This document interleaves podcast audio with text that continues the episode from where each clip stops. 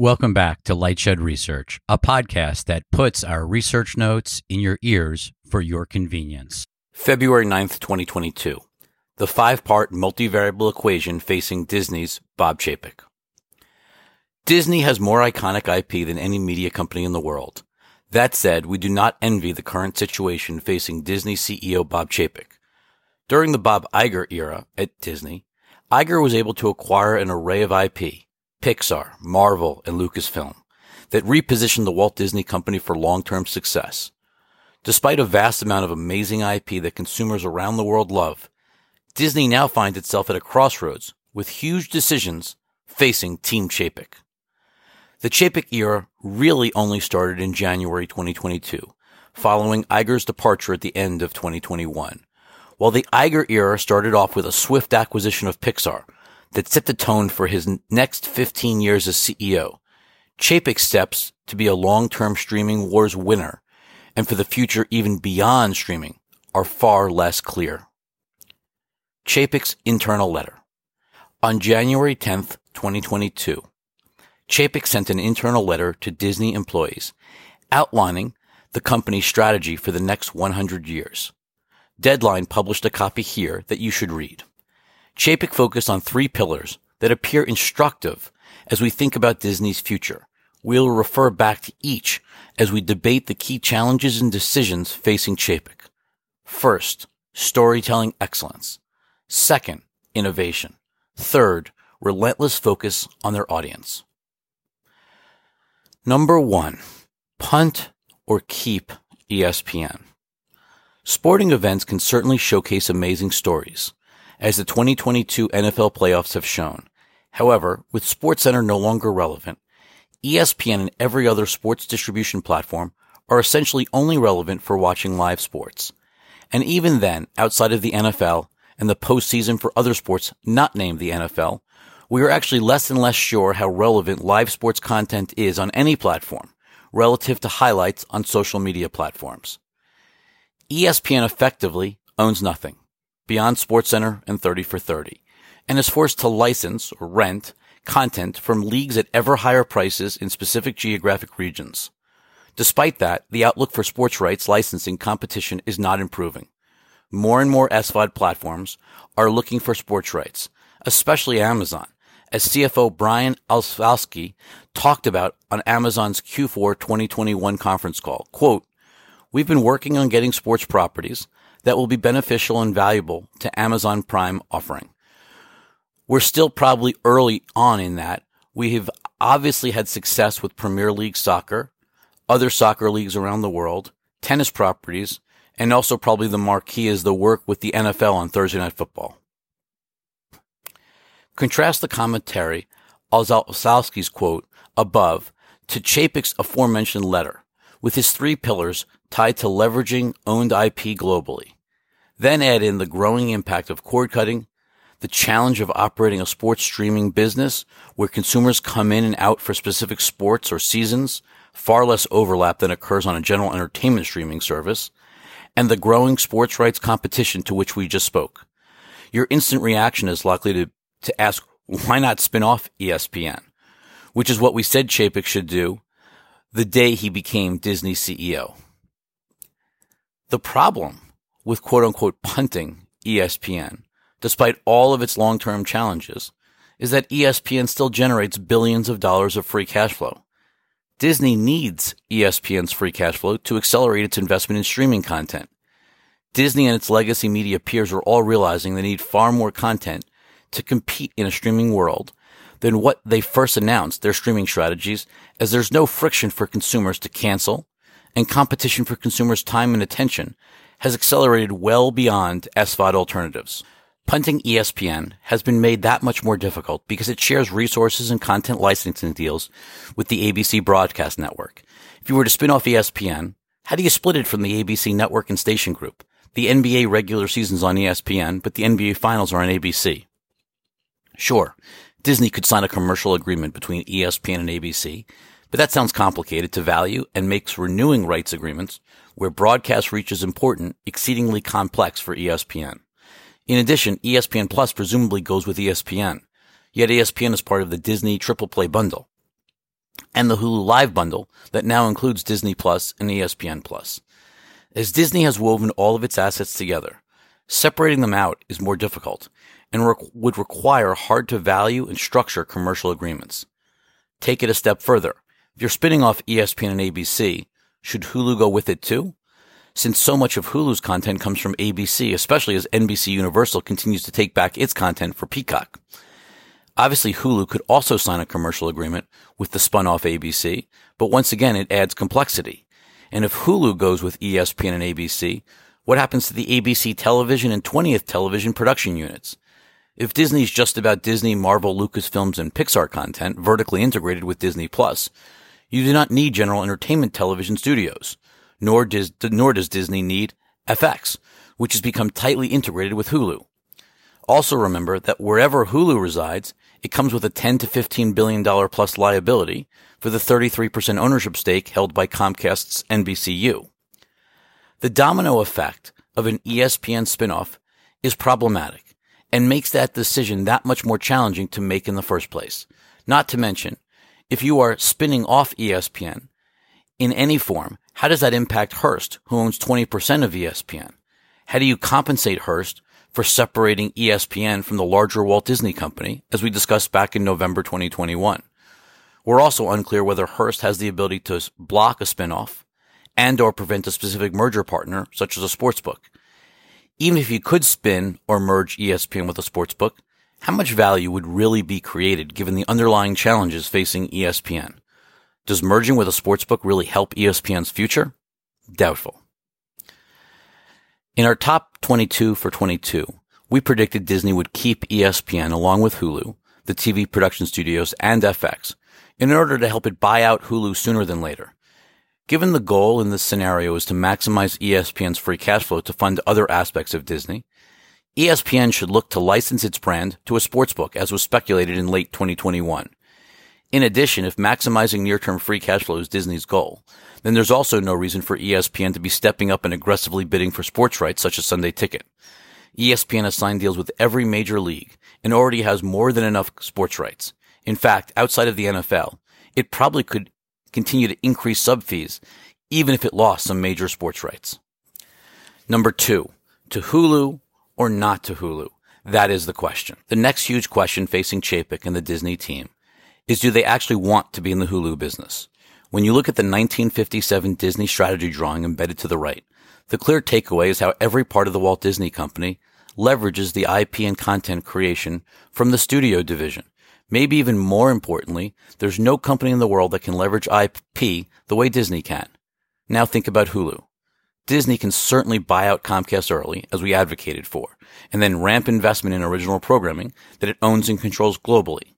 However, Hulu's programming, as you can see from their most recent original embedded to the right, as well as the FX content now on Hulu, it has no synergy with the rest of Disney. You cannot turn this type of content into theme park rides or plush toys, nor license them to platforms like Fortnite. If Disney management believes that Disney Plus is too narrow of a service, content wise, to succeed long term, then buying the rest of Hulu sooner than later and incorporating it into Disney Plus while investing aggressively in content makes complete sense. Disney would essentially transform Disney Plus and Hulu into a direct Netflix and HBO competitor. Waiting two years makes no sense. If they need to broaden the content on Disney Plus, even if it costs 10 to 15 billion to buy out the remainder of Hulu. It's also worth remembering that the $1 billion annual content licensing fees that Hulu pays NBC would drop significantly, if not entirely, depending on whether they maintained a catalog agreement. Let's say Disney actually decides to accelerate the acquisition of Hulu and integrate it into Disney Plus. There's added complexity because Hulu is primarily ad driven, where Disney Plus is ad free. In addition, Hulu has 4 million vMVPD subscribers who have Disney Plus and ESPN included for free, in addition to Hulu's core 40 million SVOD subs. The, these big questions emerge. Does Disney really want to be in the linear TV channel distribution business, Hulu Live, if it's incorporating Hulu into Disney Plus? If Disney makes Hulu a tile inside of Disney Plus like they do with Star overseas, should they require a Disney Plus subscription to get Hulu, similar to the UFC pay-per-views with, with ESPN Plus? On the other hand, Why spend all this money buying full control of Hulu and investing in Hulu content to then bury it as a tab inside of Disney Plus? Having ads in some content and not in others is a weird consumer experience. You can watch the Beatles Get Back documentary on Disney Plus without ads, but if you want to watch the D'Amelio show, would you have to watch ads unless you pay for the premium ad-free Hulu experience? Should Disney rename the entire SVOD service that incorporates Disney Plus and Hulu, not to mention ESPN Plus if ESPN stays?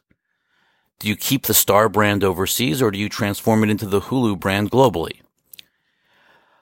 On the other hand, what happens if Disney decides it only wants to be in the Disney business, meaning only create content that it can leverage across all of its assets? This implies a far smaller TAM for Disney Plus, but it makes Disney Plus unique among its streaming peers. If Chapek follows this path, Disney should put Hulu into the assets to be spun off bucket and either sell it to Comcast or spin it as part of the aforementioned ESPN and ABC transaction. And if you do get rid of Hulu, what happens to the Star brand overseas that relies heavily on Hulu for content? Unfortunately for Disney, their past decisions significantly complicate future decision making with no easy answers ahead. Number three, the streaming movie talent problem. When you watch the Netflix 2022 movie preview embedded to the right, it does not appear they're having trouble convincing talent to work with them, despite a very limited or non-existent theatrical release. Yet Disney is clearly wrestling with, the, with theatrical, as both their on-screen talent and their own executive team want to see movies released in theaters. In fact, Disney's most important creative executive is a firm believer in the theatrical experience. This is a quote from March 9th, 2021 from Marvel president Kevin Feige, posted in Variety. It's impossible, not to be when you go to the opening night to 23 movies in packed movie houses and seeing the moviegoer's reaction. That's what drives us creatively as we make all of these, certainly culminating in Avengers Endgame and Far From Home. There's nothing better than that, and we don't want to lose it. I'm hoping we don't have to. It's human nature to want to get together and have an experience. Yet when you look at a string of failed Disney theatrical releases, including Eternals, West Side Story, and even Shang-Chi, as well as the success of Disney's animated titles on Disney Plus, most recently Encanto, it is clear that Disney's movie distribution st- strategy needs to change. Even former Disney CEO Bob Iger recently said as much stating, quote, this is in the Sway podcast, I think theaters are going to become a smaller and smaller business. I don't think it's the death of the movie theaters. I think it's a severe injury that maybe doesn't heal. One of the most obvious answers to Disney Plus's need for more content is to leverage Disney movies with either no window, day and date, or an exceedingly short window, a couple of weeks at most. The counterpoint is that everyone who has Disney Plus is already subscribed for the types of movies Disney produces, so you're not adding additional subs. Well, that could very well be true in many cases, it is not true for all. Remember the w- wave of signups spurred by Hamilton.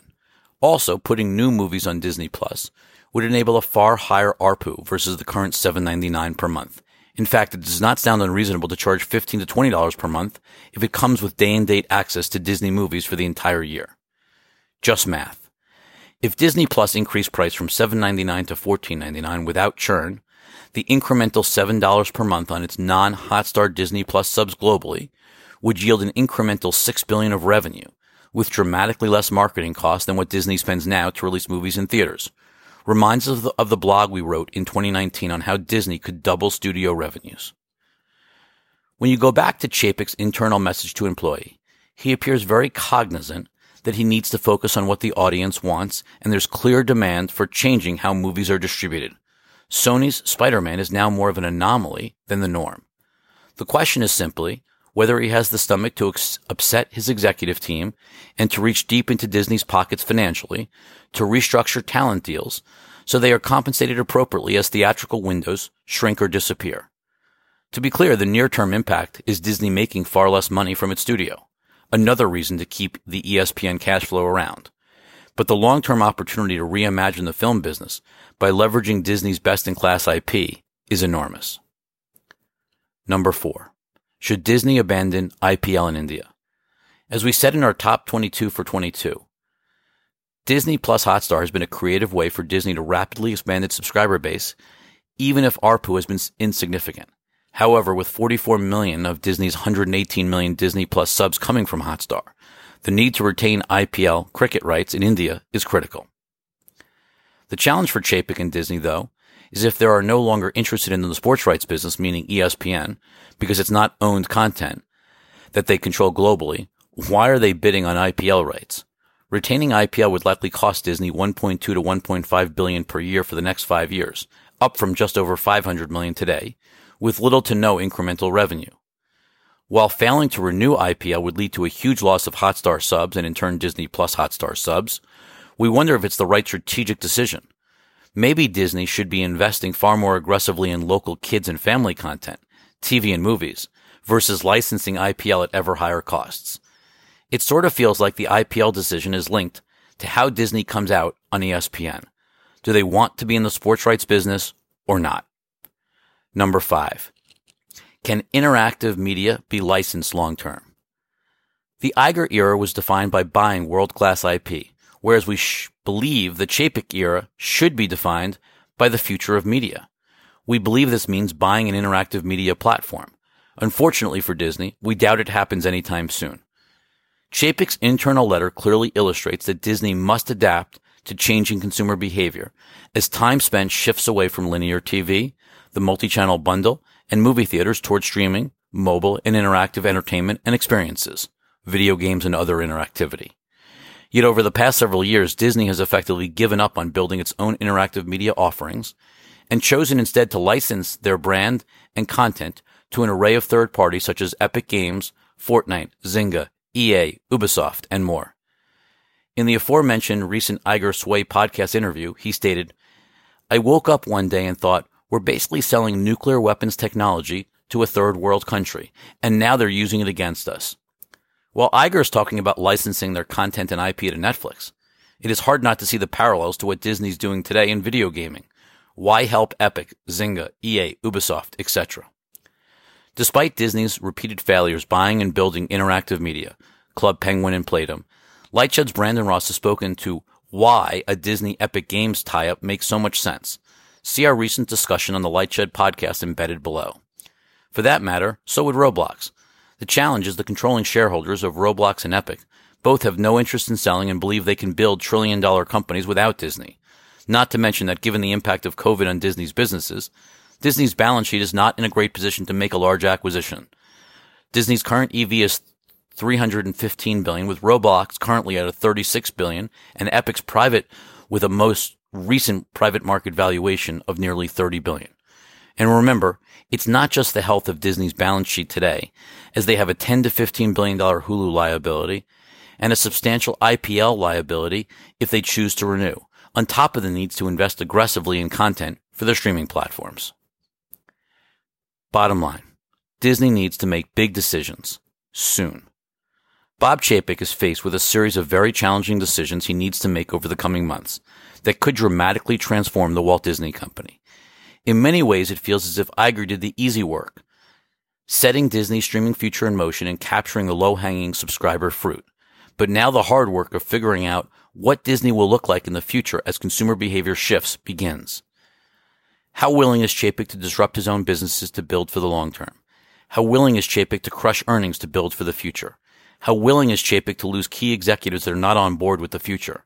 How willing is Chapek to make key structural decisions, buying and selling major assets? In the end, as much as we are intrigued by the recent pullback in Disney shares, it's impossible to be excited about the stock at current levels, given how many unanswered questions remain that impact the strategic direction and valuation of Disney. We're waiting on the sidelines until the Chapek plan is more evident.